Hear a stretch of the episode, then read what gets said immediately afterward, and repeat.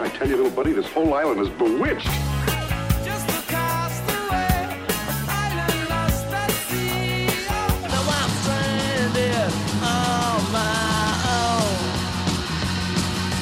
Stranded far from home.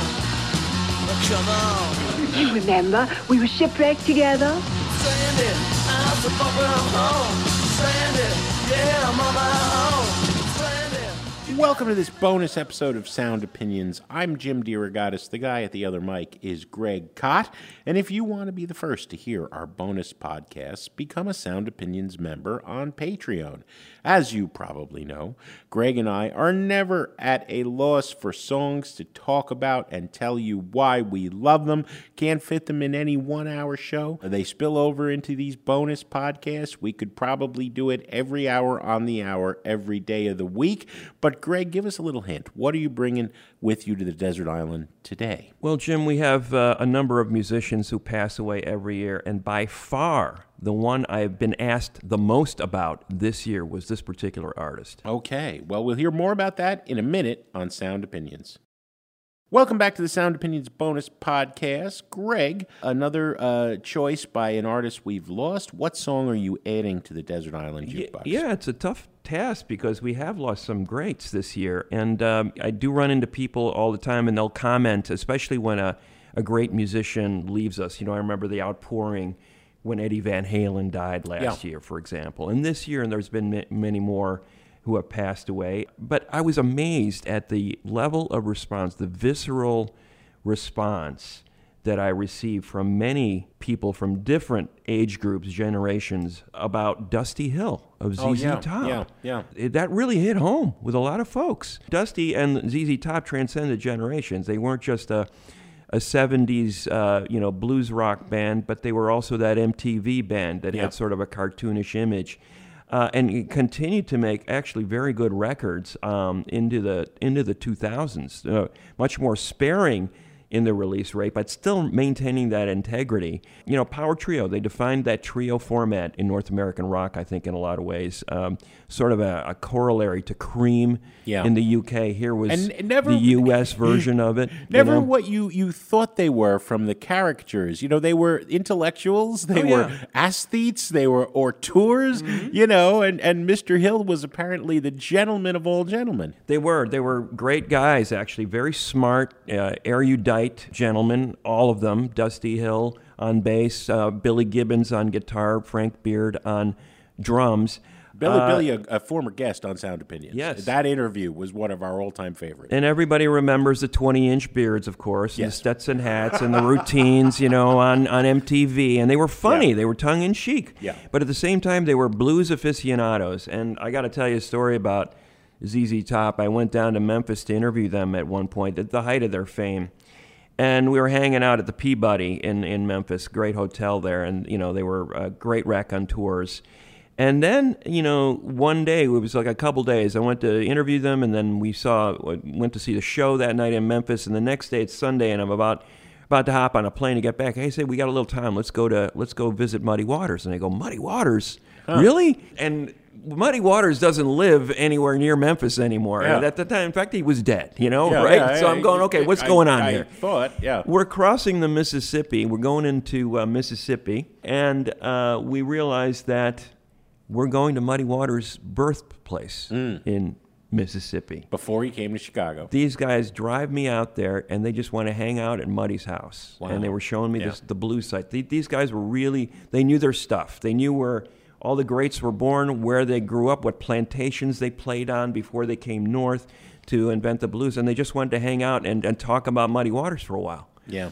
And even though, uh, you know, as Dusty said to me that day, we don't sound like Muddy Waters, but the spirit of the blues has been with us since day one. So Yeah. this little band, the little band from Texas, Yeah, as they used to yeah. call themselves, congregated in Houston. Uh, Dusty grew up in Dallas, but he and Frank Beard went to Houston to connect with Billy Gibbons in the earliest incarnation of ZZ Top. The rest is history. They had had hits uh, over multiple decades.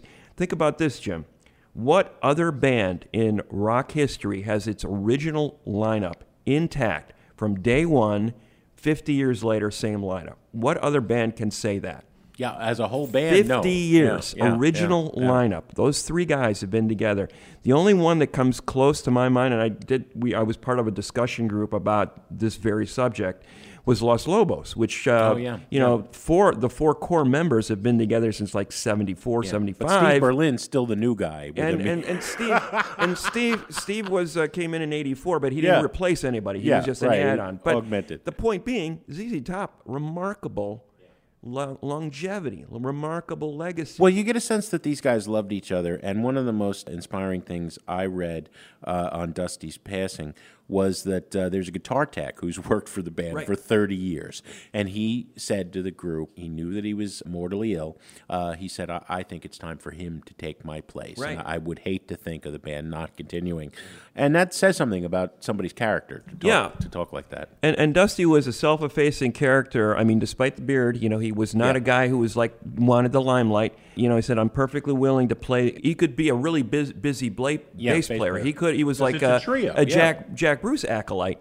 But at the same time, he realized this is not what that band needs. Did you- We're, we're we got a different sound here, so I got to be more in the pocket. So you know, many dusty stories. Did you read the one about his time where the band was on hiatus for just a couple of Yeah. years, and he was working at the Dallas went to the airport? airport. He says, as yeah. a baggage handler. He had the beard and everything, and people would say, "Hey, are you in ZZ?" Nah, not me. You Not think me." I'd be working?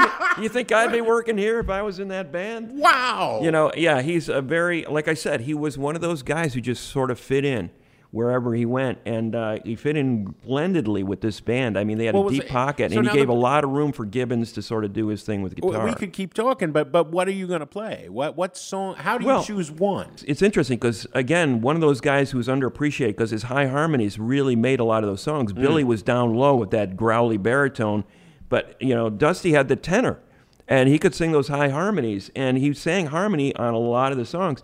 Also, occasional lead vocalist. Their Mm. biggest first hit was Tush, and he sang the lead vocal on that song. You Yeah. know, he was Yeah, the yeah, lead vocalist. Uh, I'm going to play another song that he sang lead vocal on from the Tejas record, very underrated record from '76. Uh, $10 Man with uh, the great Dusty Hill, Mm. bassist, harmony vocalist, and in this case, lead singer for ZZ Top on Sound Opinions.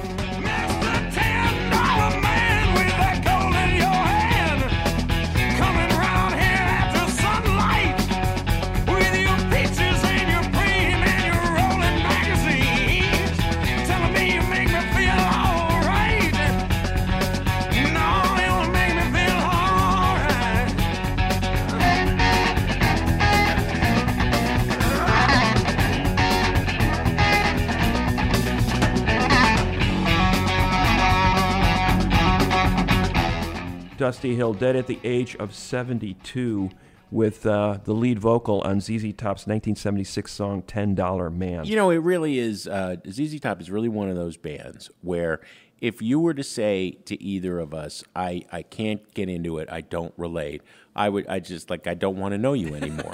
right? I mean, I mean, you know, you don't have to be a super fan, but it, if you don't get something out of ZZ Top, I don't think you really like Yeah, that uh, vibe. music. I, I loved the, the sound. Everything was just everything was in its right place all the time. It was very elemental, but it was a it was a great sound. Well, that's it for this bonus episode. To support Sound Opinions, become a member on Patreon and connect with other listeners in our Facebook group.